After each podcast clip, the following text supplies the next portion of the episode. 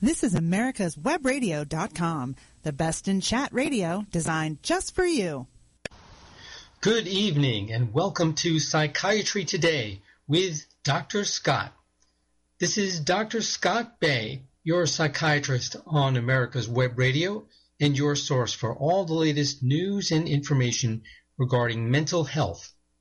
If it's about the mind, the brain, human behavior, how to feel well emotionally, how to cope better with stress, and how to make sense of the latest news about research into the causes and treatments of mental illness. This is where you'll hear about it first, without the hype and distortion of other media sources, and with the benefit of more than 20 years in the practice of psychiatry, while endeavoring to reduce the stigma associated with having a psychiatric diagnosis and needing treatment, and also striving to better educate the general public about psychiatry. And this is the December the 11th edition of Psychiatry Today 2013, rapidly drawing to a close. Um, will give you a scheduling note while I'm thinking of it. There will not be a show December the 25th and January the 1st, those being holidays. So we'll have a show for this week and then next week. And then after that, I'll be back with you again in 2014. As always, I welcome your questions and your comments. If there's anyone listening who has a problem with their mental health or that of someone close to them, and you've tried to get help and it hasn't worked out, or you're not sure of where or how to turn to get help, uh, I would like very much to be a resource for you and uh, try to get you steered in the right direction. So please send any and all questions regarding mental health issues or comments about tonight's show or a previous show that you've listened to to me here at America's Web Radio. And uh, the way to send it to me is via email. And that email address is Dr. Scott, that's spelled D-R-S-C-O-T, at radiosandysprings.com. That's R-A-D-I-O-S-A-N-D-Y-S-P-R-I-N-G-S dot com. Uh, all information will be kept strictly confidential. Nothing will be read on the air that could even remotely be used to identify the sender of the question. And generally speaking, I will uh, provide my answer to your questions or concerns on the following week's show. Well, so what is the top mental health story since I was with you last week? That has got to be a new study that shows that pregnant women's depression may mess with their baby's brain. Now, those of you who are regular and or long-time listeners to the show know that it's somewhat of an area of, of concern of mine to talk about the effects of depression in pregnancy and how that affects the unborn fetus and the newborn child, and likewise the effects of antidepressants as a treatment of depression for women who are pregnant and the controversy surrounding, well, should women take medication? Should women not take medication? And the conflicting reports of the effects of antidepressant medication on the developing fetus and as a result the newborn, and uh, also the effects during breastfeeding, all of it. And uh, I make no bones about the fact that as far as this controversy, while I certainly would be the first one to say that if women could be treated with psychotherapy alone and no medication, that would be best. I think if a woman needs medication, that the side effects of untreated depression are more serious than the side effects of a woman taking medication while pregnant or while breastfeeding. And this study, I think, finally may vindicate that point of view because it goes into the details as to what are the effects of a woman suffering from depression on her baby without treatment. So let's get right into that And uh, I want to say right off the bat, I welcome any and all comments about this. If you have strong feelings one way or the other about this issue, uh, please feel free to send them to me in, email.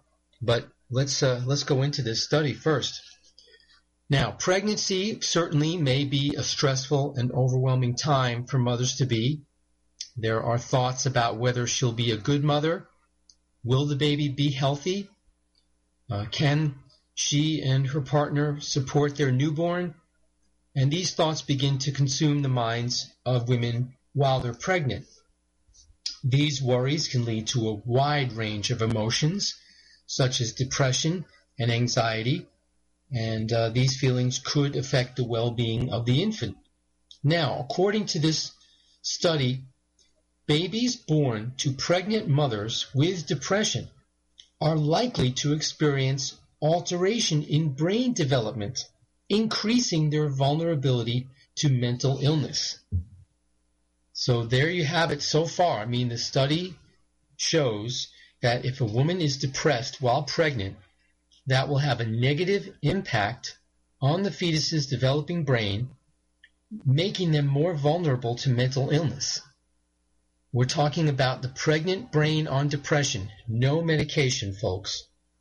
Now, it is common during pregnancy for expectant mothers to experience mood swings because of the changes in hormone levels such as estrogen and progesterone. The American Pregnancy Association says the significant hormonal changes can affect the level of brain's chemicals that regulate mood, known as neurotransmitters. You've heard of these, the major ones being serotonin, norepinephrine, and dopamine. Typically, these pregnancy related hormonal emotional swings are present during the first trimester between 6 to 10 weeks, and then again in the third trimester as the body begins to prepare itself for birth. Mood swings that become more frequent and intense, lasting more than two weeks, could lead to a serious health issue for the mother and baby. As depression is the most prevalent in women during their childbearing years, this increases the risk for pregnant women to develop depression while they're pregnant um, at any point during uh, the pregnancy. Now, this form of depression could transmit mood and anxiety disorders to a growing fetus with the alteration of their amygdala. The amygdala is a very small structure deep in the middle of the brain, and it's commonly referred to as the fear center. Uh, typically, what it will do is demonstrate a an emotional uh, valence or assign an, emotional value, as it were, to specific negative stimuli in the environment. Now, this research was published in the journal Biological Psychiatry, for those of you who are interested in looking into it further researchers examined the association between prenatal maternal depression and variation in the fetal development of the amygdala in the brains of the uh, of their fetuses. And so these mothers that were between 10 to 13 weeks of pregnancy were recruited to be assessed for maternal depression.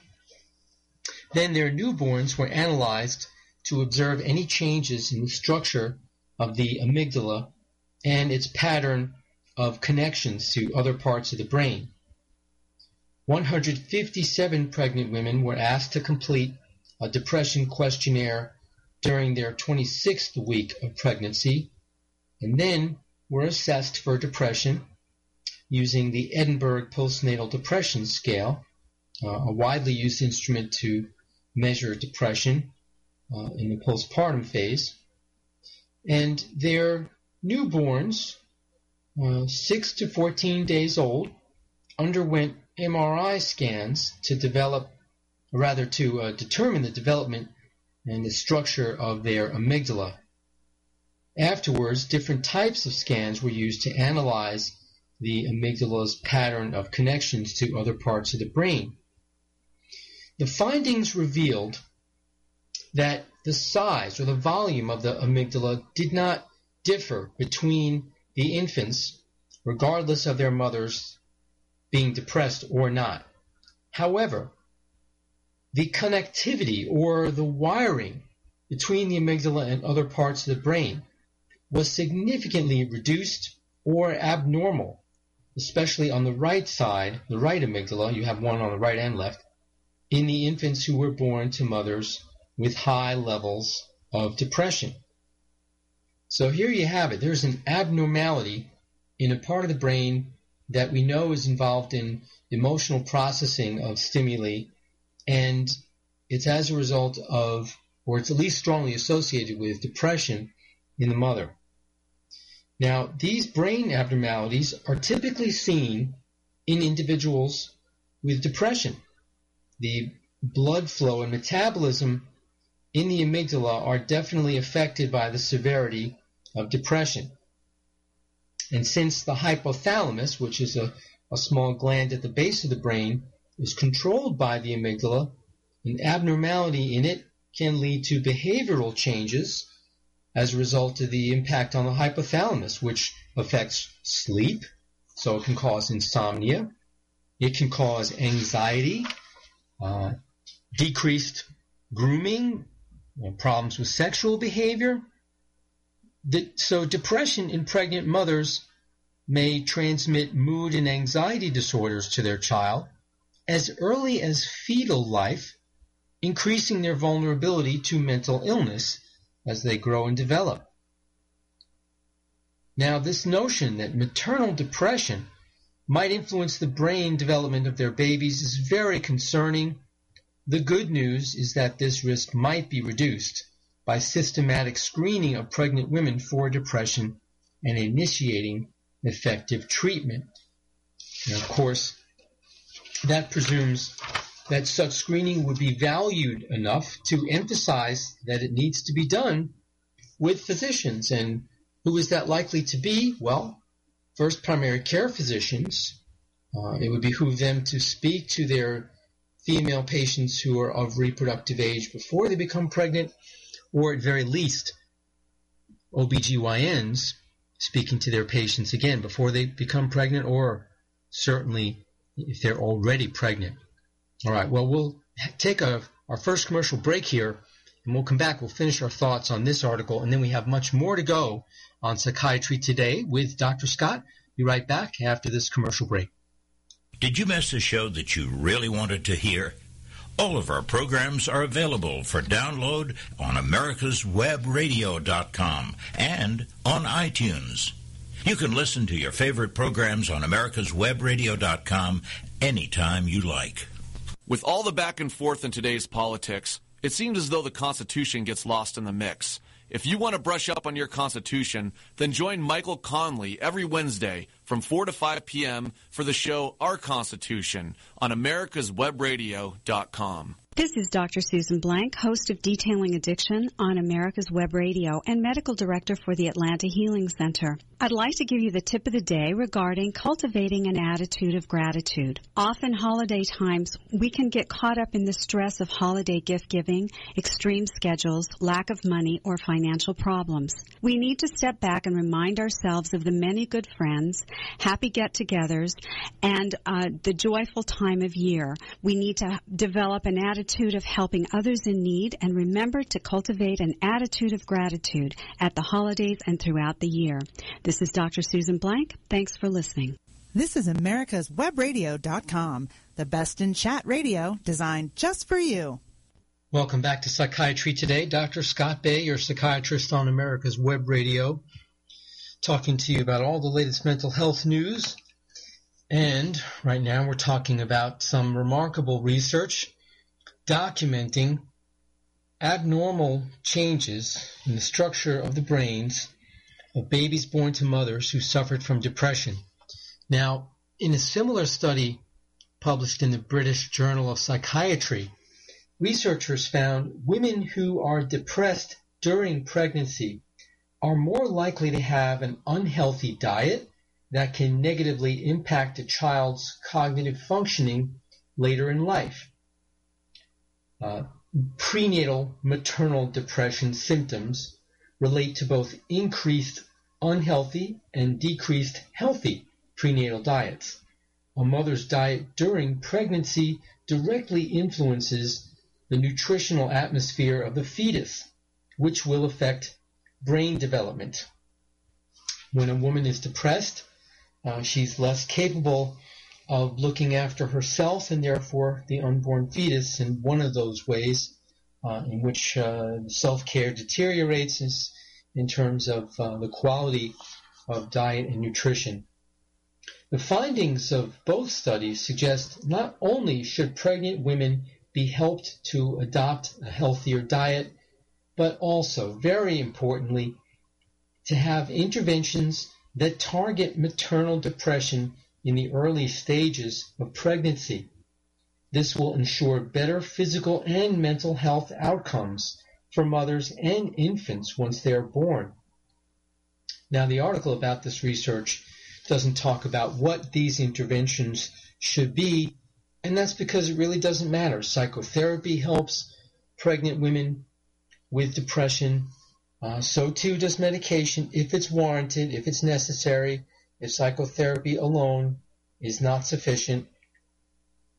But again, uh, despite all the conflicting and some unsubstantiated reports of negative effects on the fetus of mothers taking antidepressants during pregnancy, uh, this to me is a smoking gun that maternal depression damages the brains of the fetus and therefore must be treated um, even if medication is necessary to prevent such damage and to prevent the newborn from uh, being vulnerable to mental illness.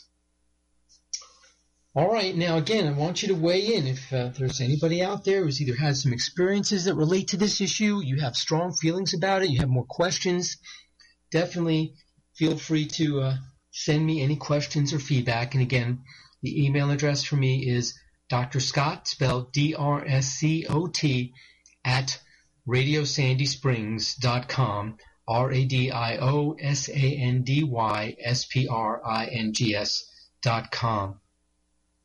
Next up on tonight's show, well, here we are, just about the middle of December, and uh, it's dark early. The weather is colder, and in much of the country, it's been quite rainy and dreary, uh, as it has been here in the metro Atlanta, Georgia area. So this is prime time for winter blues. And uh, winter time uh, it's a time of gift giving and festive holidays, too, when joy is supposed to ring through the air. And yet, many people feel very sad that this is the season that brings the blues. Now, if you feel sad or unmotivated or depressed during the winter, that is to say, every year, or if a sad mood comes over you during the same season every year, regardless of which season it is, you might be at risk for or actually have seasonal affective disorder. Affect refers to mood, uh, otherwise known as SAD. Winter, again, the days are shorter, the sun sets earlier, stays lower in the sky, and the further north you live, the more pronounced this effect is.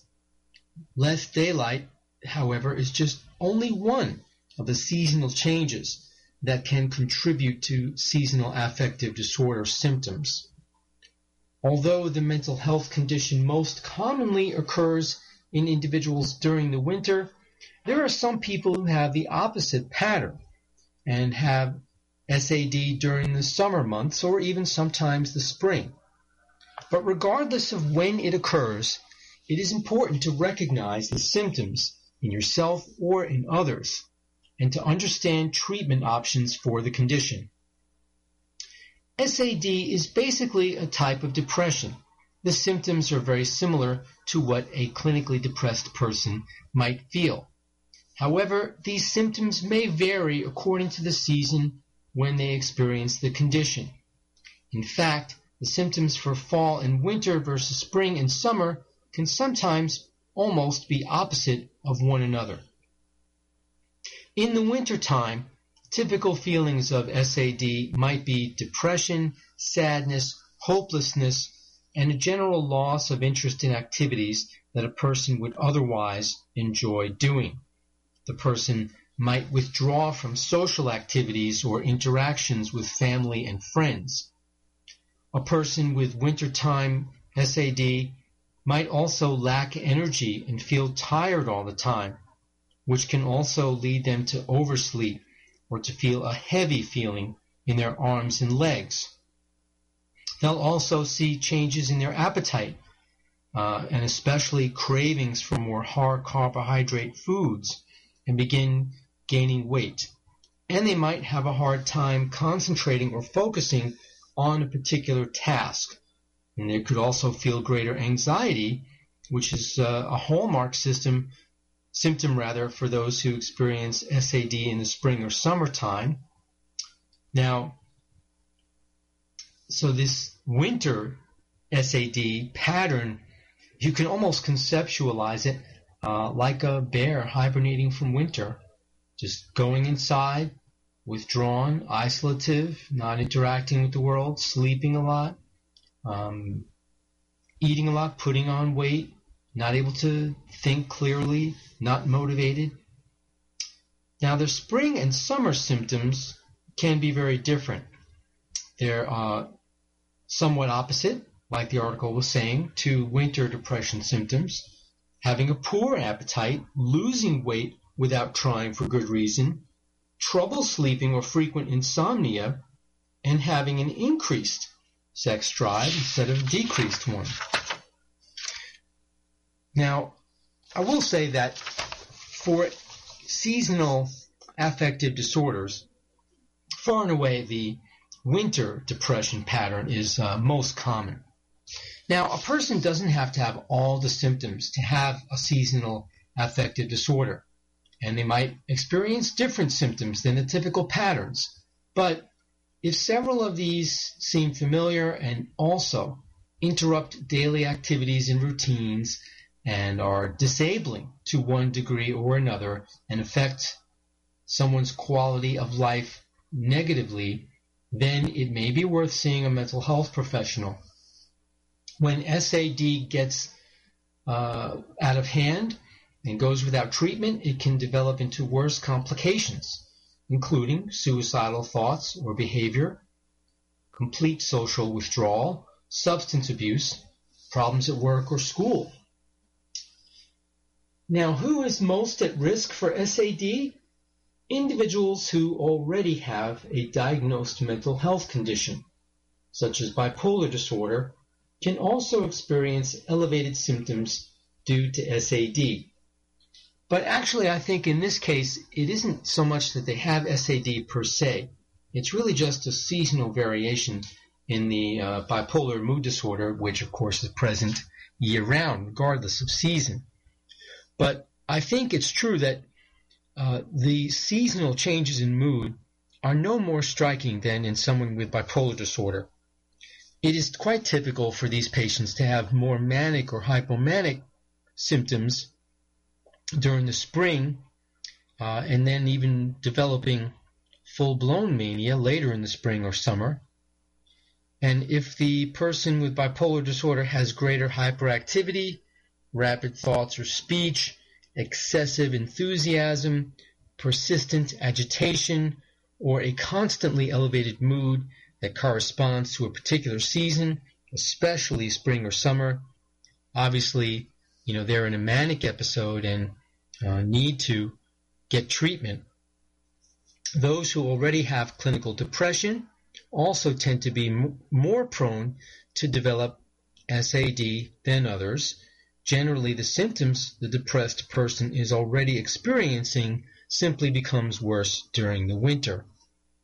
They may require temporary changes in their treatment plan to deal with the seasonal changes. And I can recall several patients over the course of my uh, career that definitely needed their treatment adjusted in the winter and then again in the spring even to the point of a person who took the same exact antidepressant medication year round But every year when we turn the clocks back in the fall and the days got shorter, the person needed a higher dose of their medication to feel well. And then in the spring, when we turn the clocks ahead again, we decrease the dose back to the spring and summer level. Now, as with other mental health conditions, a family history of depression, bipolar disorder, or SAD itself can also be a risk factor for SAD. If members of a person's family have had the condition, that person is already at higher risk for it. SAD tends to be diagnosed more often in women than in men, but men can certainly suffer the symptoms as well. In fact, the symptoms can be more severe and or overlooked in men. But really, I think the reason the article says that is, unfortunately, for the most part, men tend to wait before they get treatment um, until things are much more severe. Uh, in other words, they, they come in too late. Things are already too far gone by the time they decide they need help. And uh, hate to gender stereotype, but unfortunately that is uh, very, very common. And of course, geography plays a role in SAD. The further a person lives from the equator, obviously the greater risk for SAD because of the uh, shorter days. In the northern hemisphere, living further north can increase the risk because of the shorter, darker winter days and the longer, brighter summer days. All right, now let's uh, take another commercial break here. When we come back, we'll continue our discussion of SAD and we'll have more mental health related news. You're listening to Psychiatry Today with Dr. Scott. Be right back after this break. Whether cruising the strip in a 57 Chevy or taking the family on a vacation in a 71 Oldsmobile Vista Cruiser, you need to tune in to Classic Cars with Steve Ronaldo and Jim Weber every Saturday from 8 to 9 a.m. on americaswebradio.com. This is Dr. Susan Blank, host of Detailing Addiction on America's Web Radio and medical director for the Atlanta Healing Center with your recovery tip of the day. If you have a loved one who you suspect has the disease of addiction, you may need professional help in assisting that loved one into treatment. You may consider contacting your local physician, a clergy member, an employee assistance program director, or other uh, behavioral health or mental health professionals. There are also addiction counselors, psychiatrists, psychologists, and professional interventionists who are trained in interventions and in assisting family members with the problem of trying to get their loved one into a safe treatment program. If you have any of these concerns, the important thing is that you reach out and get some professional help. I'm Dr. Susan Blank with your recovery tip of the day. Hello, I'm Steve Gross. I'm the host of The Gross Reality, and we're a show that every week talks about ways to run your business better, ways to uh, improve technology that you're using to make more profits and keep your costs down. We're always looking out for you and looking out for ways to make your business more successful. Thank you for joining us, and we look forward to you every Wednesday afternoon on The Gross Reality. You're listening to America's americaswebradio.com the pioneer and leader in chat radio. Thank you for listening. Welcome back to Psychiatry Today. Dr. Scott Bay with you here, bringing you all the latest mental health related news. We're talking about SAD, seasonal affective disorder, otherwise known as winter depression. Now, why does it that SAD happens to people? How, how is it that it happens? Researchers aren't sure of the exact causes but there are several factors that they believe contribute to it. Because of the risks related to family history uh, of mental illness and other mental health conditions, genetics may play some part in the condition. A person's age and general chemical makeup may be a part of it as well. But why would the symptoms change with the seasons? The answer may lie in what happens to human bodies in response to the changes in the light that they're exposed to. All of us have an internal body clock called a circadian rhythm. These circadian rhythms influence a large number of bodily functions, especially sleep and waking, and they are strongly influenced by exposure to sunlight. When the days become longer or shorter, and the amount of daylight your body is exposed to changes, it can change the way your body clock operates. This can lead to more sleepiness in the wintertime or more insomnia in the summertime, both of which are major symptoms of SAD. Another sunlight related change from the seasons relates to melatonin. Melatonin is a hormone made by the pineal gland, a small gland at the base of the brain. This is also influenced by sunlight. In fact, melatonin, which you'll recognize is sold over the counter as if it were uh, simply a natural or herbal supplement, which uh, it is not, it is a hormone, and it plays a role in maintaining the body's internal clock. An increase in melatonin, triggered by the sun going down and the lack of sunlight, helps the body realize it's time to sleep and a drop in melatonin triggered by the sunrise helps the body realize that it's time to wake up. It's when the amount of sunlight in one's environment changes that uh, the amount or timing of melatonin produced by the body changes as well, influencing a person's sleeping pattern as well as their mood. And also, the brain chemical known as serotonin, famously involved in mood and uh, very famously known to be the main mechanism of action behind most antidepressant and anti-anxiety medications, uh, affects a person's mood, and uh, it's related to clinical depression. Now, when serotonin is out of balance in the pathways in the brain that are regulated by it, this can lead to sadness and depression. And it's also possible that a drop in sunlight can have a negative impact on serotonin balance in the brain. Now, how can seasonal affective disorder be treated? Well, when a person undergoes medical evaluation for symptoms of SAD, they'll likely have uh, a basic exam and uh, fill out a questionnaire or answer detailed questions from the doctor. It's not like there is a uh, specific medical test, but it's it's done just based on the frequency of symptoms and the person's answers to questions about their experience. So it's important for the person to be honest about their symptoms. You know, there's no such thing as a blood test or a brain scan for seasonal affective disorder. And there are three main medical treatments, according to this article, uh, for seasonal affective disorder. And then there are several activities people can do to uh, improve their condition on their own.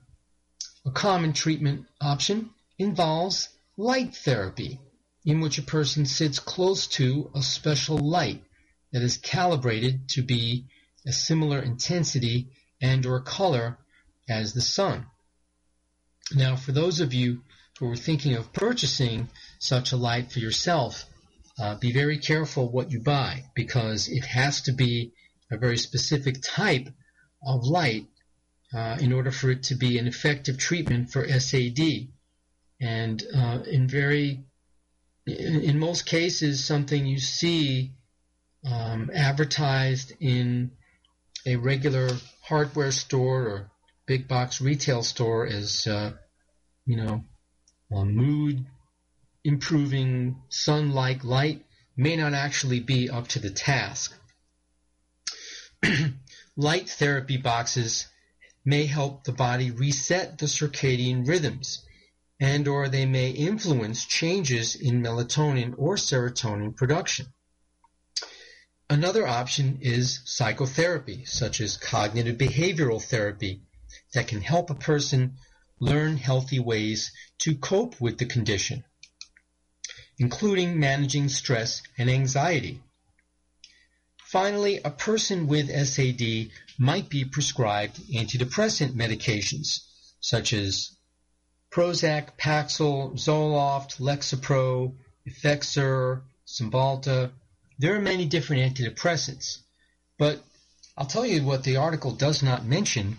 There is one and only one prescription antidepressant that is specifically approved by the Food and Drug Administration for seasonal depression, and that's Wellbutrin, specifically Wellbutrin XL, the once a day extended release tablet version of the drug.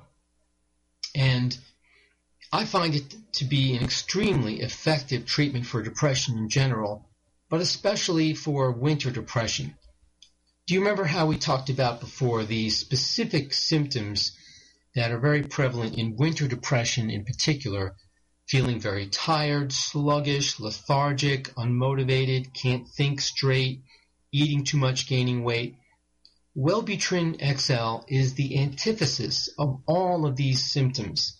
When it works well for a patient, and unfortunately no medication works well for everybody who takes it, but when it does, it gives people more energy, more motivation, better thinking, focus, and concentration, and it curbs appetite, especially the dreaded carb cravings.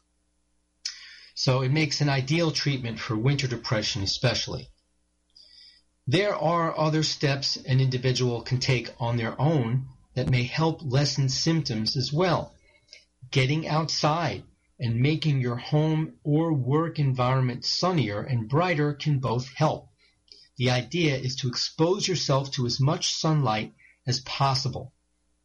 Now, they may be difficult in the winter when the days are short and the weather's bad, but there are some sunny days during the winter, even if it might be cold. So, you know, this might not sound attractive, but my strong recommendation to those who suffer from winter depression, you get up in the morning and it's sunny out, it's not raining or snowing, uh, get outside, bundle up, get outside and uh, go for a walk. As long as you can stand it anyway in the cold, uh, because that exposure to sunlight early in the morning is crucial to counteract winter depression. Now, in addition, getting regular exercise, no matter what time of day or where you get it, outside or inside, can often reduce SAD symptoms, as well as just in general relieve stress and anxiety. Most importantly, though, do not ignore symptoms of SAD.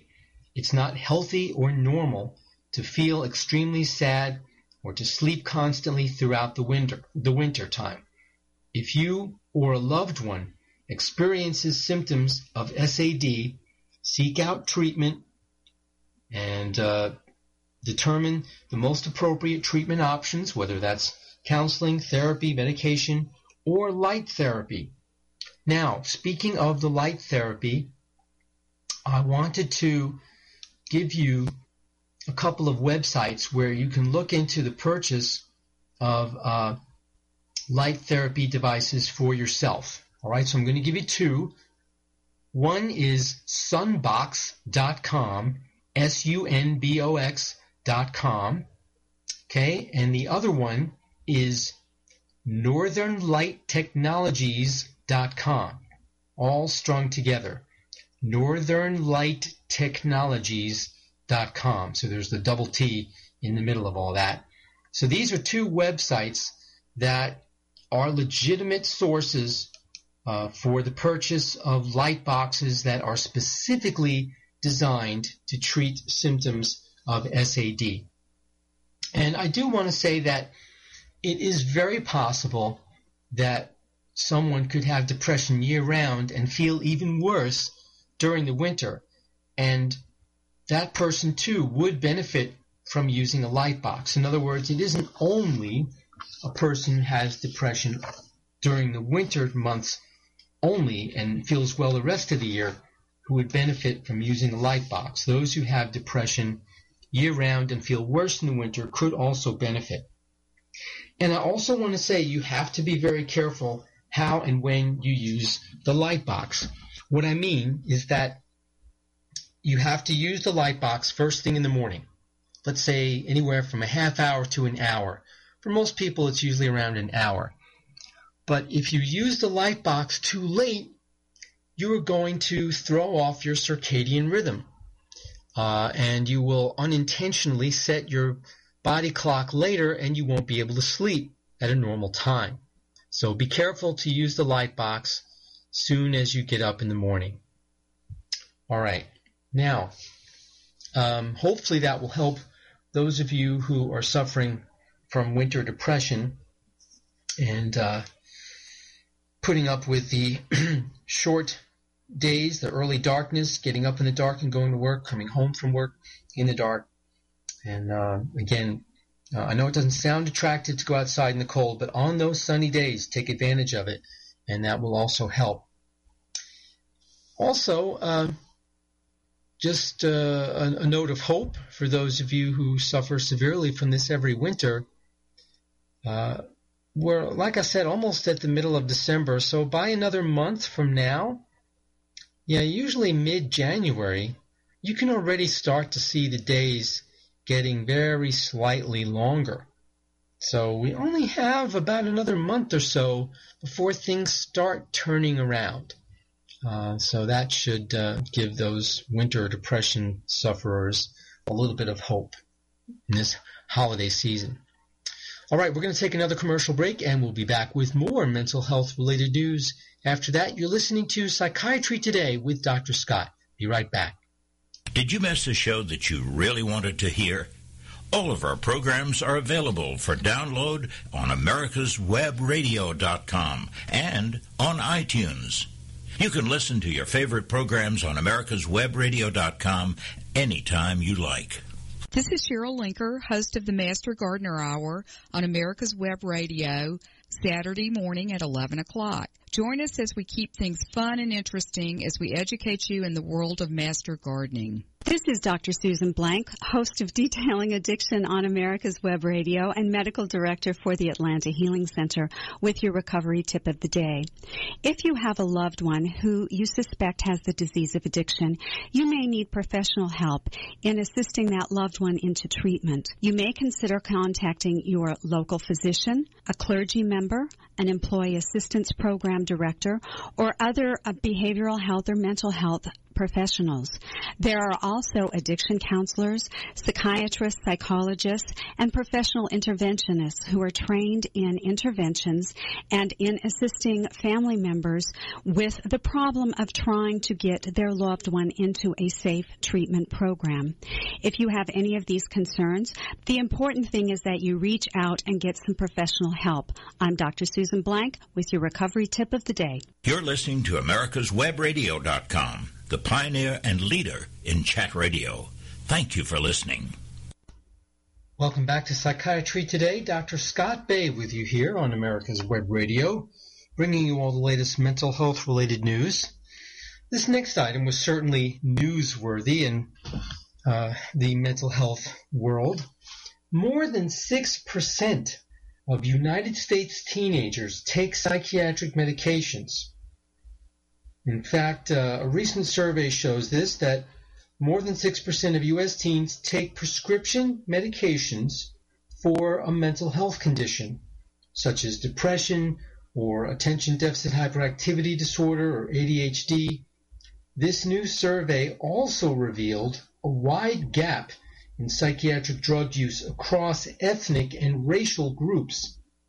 Earlier studies have documented a rise in the use of these medications among teens, but they mainly looked at high-risk groups, such as children who have been hospitalized for psychiatric problems.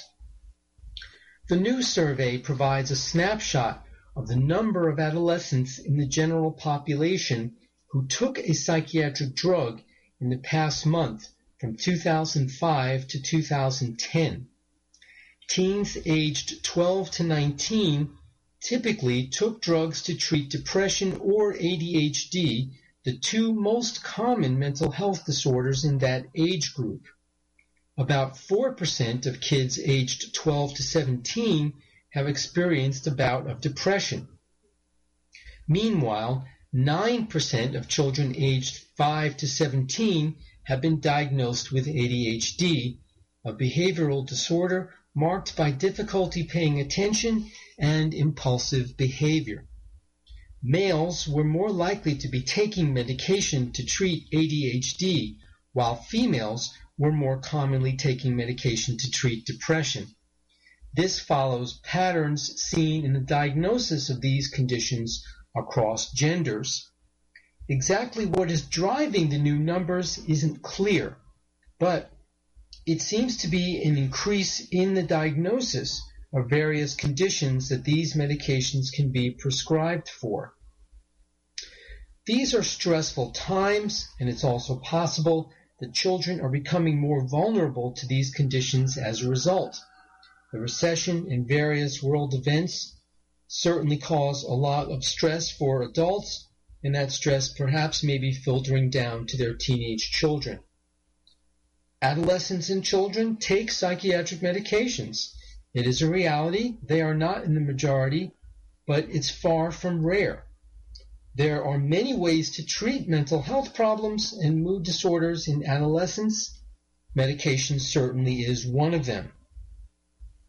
Now, the next step in the whole process of looking at mental health problems in children and adolescents and teens is a thorough evaluation by a mental health professional. Uh, there is no other explanation for the problem and symptoms but to explore all treatment options, not just medication. There are conditions that may respond better to other types of therapy, either with or without medication. Now, of those teens that were taking a single psychiatric medication, roughly one half had seen a medical uh, professional that, that specialized in mental health during the past year. Many pediatricians handle common mental health problems in adolescents and children. Uh, less often depression, but quite typically ADHD is handled by the pediatrician. The survey showed that while teens are much more likely to be taking a psychiatric drug when compared to uh, when you compare ethnic groups, whites much more likely than whites or than sorry than blacks or Mexican Americans. Um, this gap may be due to the lack of access to health care or other economic issues when it comes to ethnic or racial minorities. Location also may play a role. There may be a lack of mental health providers in uh, the less wealthy areas where uh, racial and ethnic minorities tend to be. Uh, there also may be cultural taboos among the parents um, that uh, may be stronger in the uh, racial and ethnic minorities. But regardless, I think the take home point of the study is that, you know, wow, there's 6%. That's a substantial amount of teenagers in this country who are on medication. And, uh, you know, there are those who will point to this and say, look, you know, there's too many kids taking medication. Uh, we're throwing pills at them when instead we should be doing a better job counseling them or even before that, a better job parenting them. Uh, well, there are always going to be people who will make that argument, but really, in my opinion, uh, while there may be a lot of teenagers who are on medication unnecessarily, mostly because they have not been properly evaluated and diagnosed by a mental health professional, but are merely being treated by a pediatrician or family practice physician. I would say for any one kid who's inappropriately on psychiatric medication, there are many, many more who need to be who are not, either because there aren't the resources available for treatment because of a lack of provider or a lack of ability of the family to afford the treatment or biases on the part of the parents against such evaluation and treatment. Uh, so really, you know, again, I think um, while the article doesn't address that, uh, I would offer the opinion that there are more kids who need to be on medicine than are not, uh, than uh, kids who are on medicine unnecessarily. Here is uh, another article having to do with ADHD, but a different take on it. We don't really know what causes ADHD and what the risk factors are, other than it being genetic. It's it's very obvious that, um, that it's transmitted in families. Typically, father to son transmission is quite common. But here's a study that shows that when mothers smoke and have uh, an early delivery of their babies, this may raise the risk of ADHD in children. The new study comes to us from Australia, perhaps shedding more light on what environmental factors might raise the risk for attention deficit hyperactivity disorder known as ADHD. Compared with mothers whose children did not have ADHD, mothers of children with ADHD were more likely to be younger, single, smoked during pregnancy, had some complications of pregnancy and labor, and were more likely to have given birth slightly earlier. And it did not make any difference if the child was a girl or a boy. Researchers did find that girls were less likely to have ADHD if their mothers had received the hormone oxytocin to speed up labor. Previous research had suggested its use during childbirth might actually increase the risk of ADHD. The causes of ADHD remain unclear. As I said before, evidence suggests genes play a major role. Many prior studies have found an association between ADHD and tobacco and alcohol exposure in the womb, prematurity, and complications of pregnancy and delivery. One thing is certain. Diagnoses of ADHD have become common in the United States. A survey released in November found that 10% of American children have been diagnosed with the condition, although the rapid increase in numbers seems to have leveled off. The study we talked about previously said it was around 9% in the same ballpark, obviously. ADHD is more prevalent in boys. Its symptoms include distractibility, inattention, and a lack of focus. Now, the article doesn't go into this, but I do want to mention the discrepancy between girls and boys. The ADHD inattentive type only is more prevalent in girls, uh, whereas boys are more likely to have ADHD combined type, which includes both inattentive symptoms and hyperactive impulsive symptoms. You have these three types of ADHD. There's inattentive type, hyperactive impulsive type, and combined type, with has, which has features of, of both of the other two. Now, in the study we're talking about from Australia, researchers took medical records from nearly 13,000 children and young adults who took stimulant medications for ADHD between 2003 and 2007. This was medicines like Ritalin and Adderall and others that are typically used to treat ADHD. The researchers compared the subjects to more than 30,000 other kids to see if there were any environmental differences.